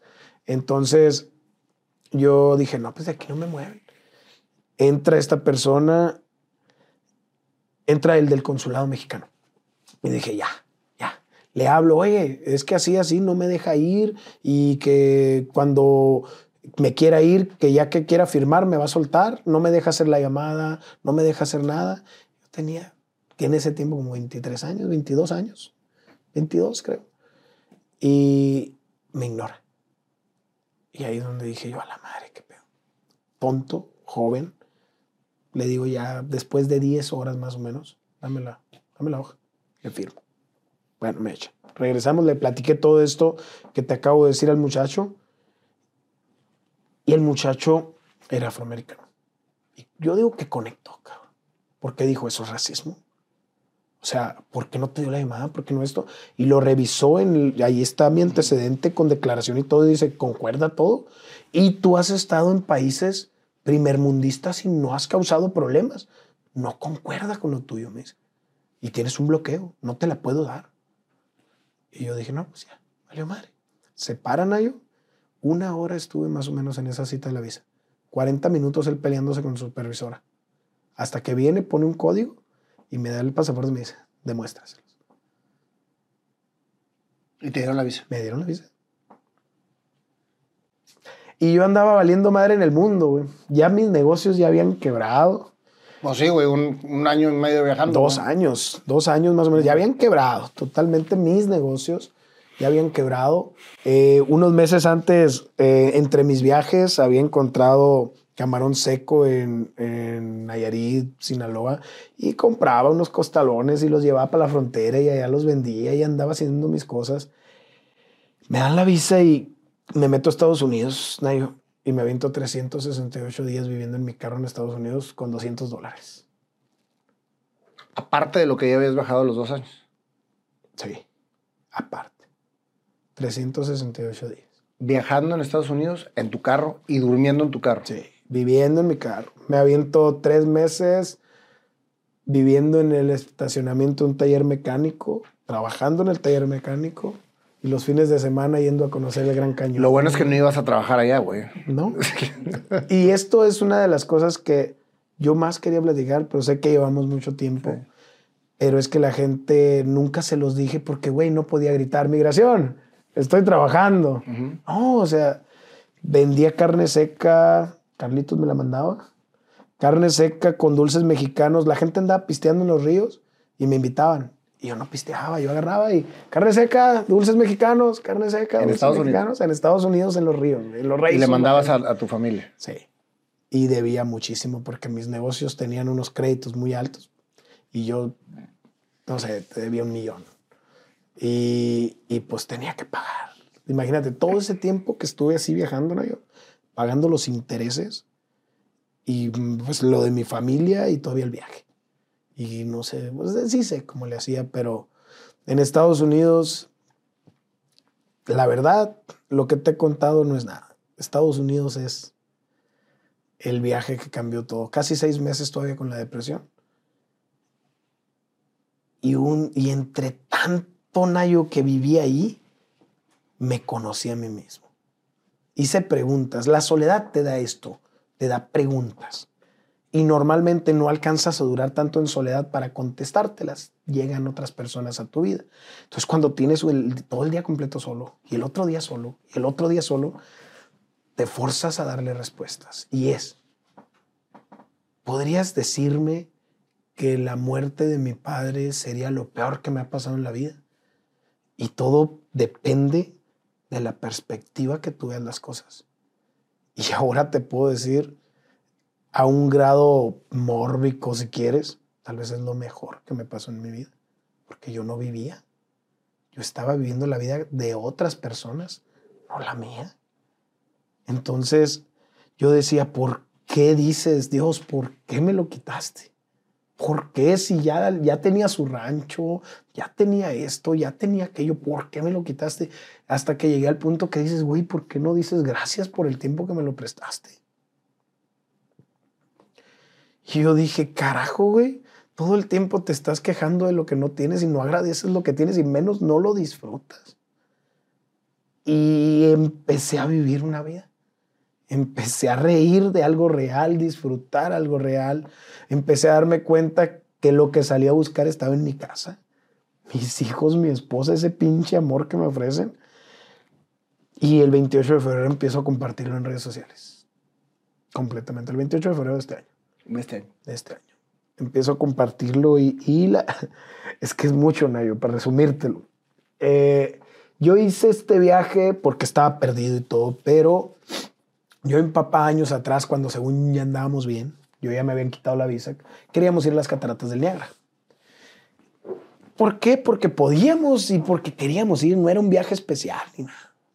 Entonces dije yo, vamos, solicité mi ETA porque yo ya estaba medio deportado de Estados Unidos. Yo había firmado la renuncia. Solicité la ETA para Canadá, para entrar por Canadá e ir a las cataratas del Niágara. Yo no sabía que si tienes un problema con visa con Estados Unidos, Canadá no te da la ETA. Entonces me la niegan. Y nada más fue una así, bueno, pues ni modo.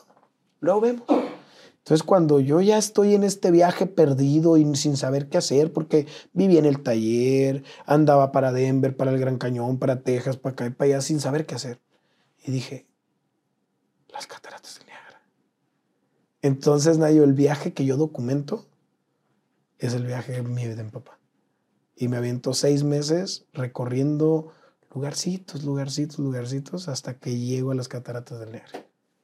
Y terminó el viaje de nosotros y yo ahí me liberé de mucho. Fue como, Y explotaste en las redes sociales. sí, sí, explotamos, eran 30 mil seguidores al día, 50 mil seguidores al día, 20 mil seguidores al día.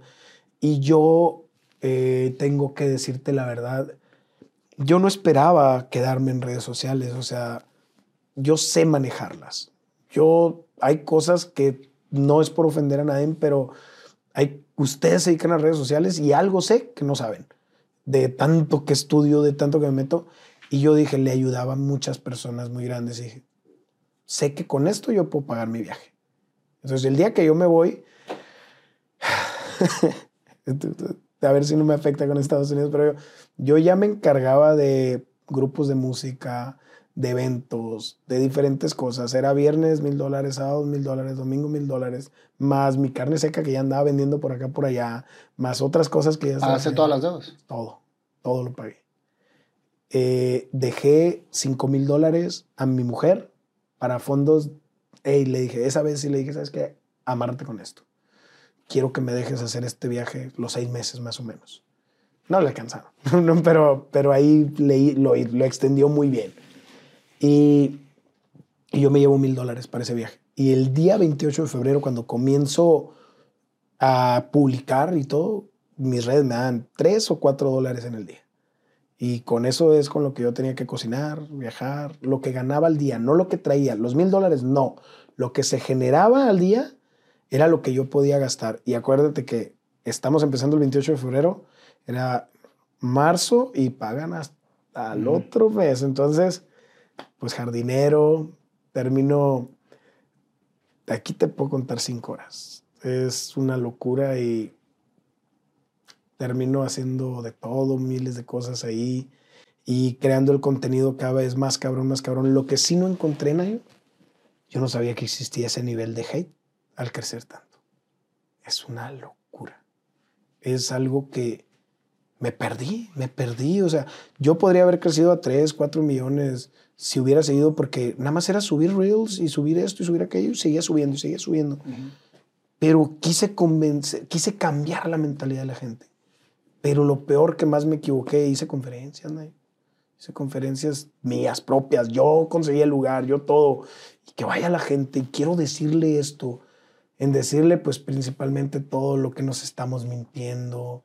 Que muchas veces creemos que nos fijamos tanto en la meta y no te das cuenta que la meta es un pequeño pedacito y la carrera es como que lo que en realidad puedes disfrutar. Eh, tantas cosas que quería decirles y terminé peleando, terminé contestando cada mensaje, terminé perdiéndome en una asquerosidad que no tiene sentido. Y, y tardé mucho. Ahorita ya, ya lo, ya, güey. Tú quieres, mira, lo contesto así. Cuando alguien me dice, porque eran, Nayo, 20 mil mensajes a la semana de odio nada más, aproximadamente.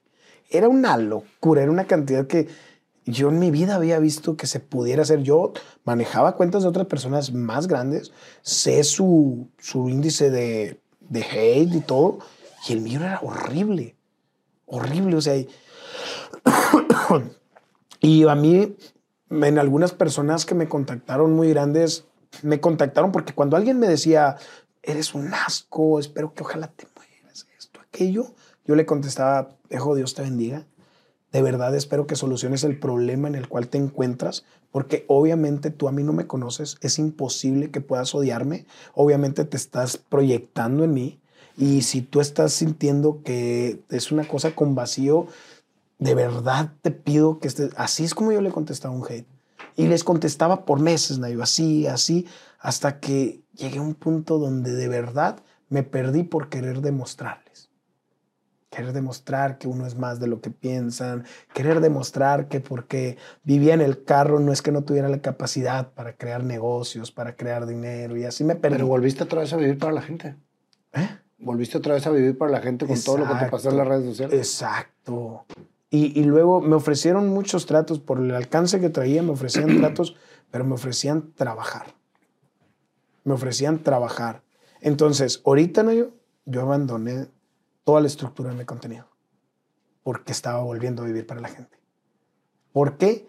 No quería aceptación, yo quería ayudarlos, era mi idea. Pero ¿cómo ayudas a alguien que no está pidiendo ayuda? Es lo más tonto que puedes hacer. Entonces sí dije, ya cabrón, disfrútalo de nuevo. Si no, vete a poner negocios, que eres más bueno para eso que estar haciendo esto. Yo no soy buen creador de contenido, yo soy bueno para vivir. Es una gran diferencia. Pues muchas gracias, mi querido Cristian. Yo creo que nos va a faltar una segunda parte, pero la verdad es increíble tu historia. Yo la entiendo perfectamente bien y espero que la gente que nos, nos está viendo la entienda de la misma manera, porque creo que eres genuino. Eres una persona genuina que buscó salir de una situación de depresión encontrando la salida que, que, que, te nació hacer. Y cuando realmente le haces caso a tu intuición, A veces haces cosas que son una locura para los demás, pero es la solución para lo que estás buscando. Dejar de hacer para otros, hacer para ti, vas a hacer más para los demás. Así es. Muchas gracias, hermano. Y pues me gustaría extender más, pero tenemos, yo sé, tenemos, yo este, sé que más, este, entrevistas, así que vamos a ver qué nos, qué nos trae el panda para cantarte tu canción del de Guaramundos. vamos a ver qué es lo que nos trae el panda de tu historia, mi querido Cristian, el de Guaramundos. Fíjate, yo- ¿Cómo lo ves, pandita? Yo me quedé, yo estaba esperando que dijera que se le traes un panda por ahí, unos o algo, en esas historias. Oye, no te vayas a enojar conmigo porque le dije que no tenías seguidores. Vas muy bien. Ah, no, Cada no, vez vas cállate, mejor. hombre. ¿Cómo, ¿Cómo se llama tu canal? Los osos de panda. Los osos. Los osos de panda, pero por las, por las sonceras que haces, ¿no? Pues, Está con lo- madre. todo lo que ocurra divertido, Es un hombre muy, muy feliz, mi querido panda. Así es. Y lo quiero mucho. somos felices, somos happy. Vamos a echarle. Bueno, mira, me gusta, su, su historia está bien padre. Llegué a la mitad. Pues está padre, cabrón. Si la quieres ver pero- así, pero la verdad es que pero- trae mucha. No sé si te gusta este ritmo. Así.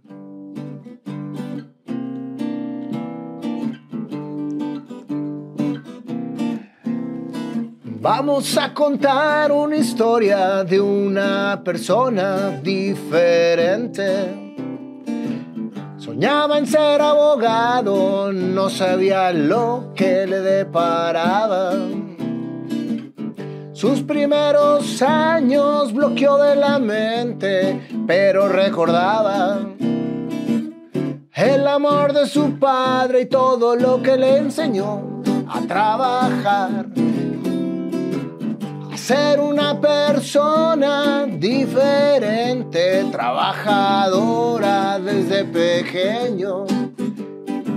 Se quería comer el mundo para tener lo que no tenía y a todos los veía. Así que empezó a trabajar haciendo sillas, aprendiéndole a su papá. Esa es la vida de Cristian. Después pasó el tiempo y un carro de hot dogs él metió. Le empezó a ir bien porque chambeaba, no descansaba y a la vez estudiaba. Tenía en mente la abundancia, él mismo la generaba. Y así fue creciendo, fue obteniendo y fue haciendo las suyas. Coca-Cola, ahí trabajó. Solo seis meses duró porque quería tener su casa y era la única manera por Infonavit. Para que la casa, para tener su propia tienda. Y empezó con 50 varos. A los tres meses eso fue creciendo y se hizo poderoso con la tienda del barrio. Una vez en una fiesta, una chamaca ahí llegó. Se quedó un rato y un hijo ella le dio. La vida continuó y de repente Angélica llegó. Le pedían el teléfono y a nadie se lo daban. Y Cristian se obsesionó un mes con alarma para llamarle y nunca ella le contestó hasta que un día le dijo ven pormigo por favor. Ahí empezó la historia de un gran amor. Dos hijos tuvieron más el otro que se le unió. Una familia hicieron. El hombre no paró, un restaurante abrió, le encantaba cocinar, le encantaba trabajar. Los negocios crecieron y todos madre vivieron con la enseñanza de su papá. Cada negocio que él abría, una llamada a su padre le hacía para continuar. día a tu padre golpearon, la vida cambió. La depresión llegó porque se te fue. No entendías, pero la tristeza te abatía. Seguro tu padre desde el cielo te veía. Con Angélica hablaste y le comentaste.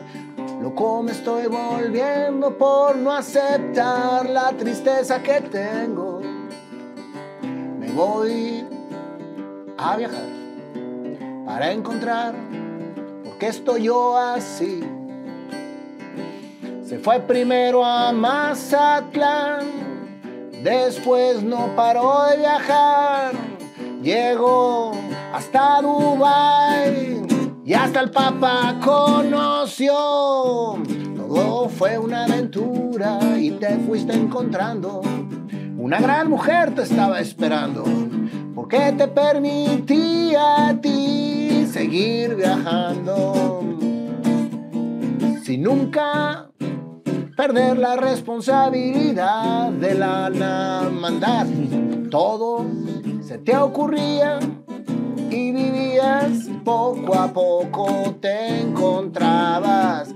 Pero cuando regresabas la tristeza te abordaba y volvías a viajar por todo el mundo a conocer a encontrarte, a responderte las preguntas para tú mismo analizar y poder aclarar lo que estabas buscando estaba en ti.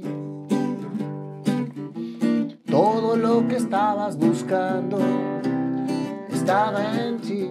Un día dijiste, cambiaré mi diálogo con Dios en vez de decir por qué me lo quitaste. Entendiste que mucho te lo prestó todo lo que hacías era para comprender que los caminos que uno busca lo termina haciendo entender que las respuestas están en ti. Agradece a tu padre, agradece a tu madre, agradece a tu hermano, pero sobre todo a la gran mujer que tienes a tu lado que te permitió hacer para encontrarte a ti y para continuar haciendo el bien. Nunca pares. Desde arriba tienes un ángel que ahora te dice adelante, como desde niño te lo enseñó. Y aquí acaba esta canción.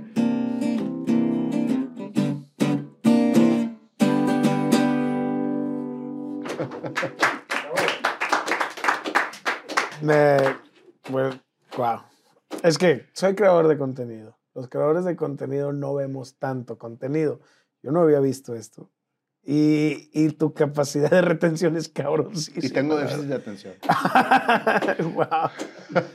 Felicidades, muchas gracias. Gracias a ti, hermano, por haberte quedado en Monterrey para esta entrevista, porque sé que hace tres días ibas a continuar tu camino. No, Dios, yo tengo mucho que me quedé. Todos los días que estuve aquí fue para venir a esto.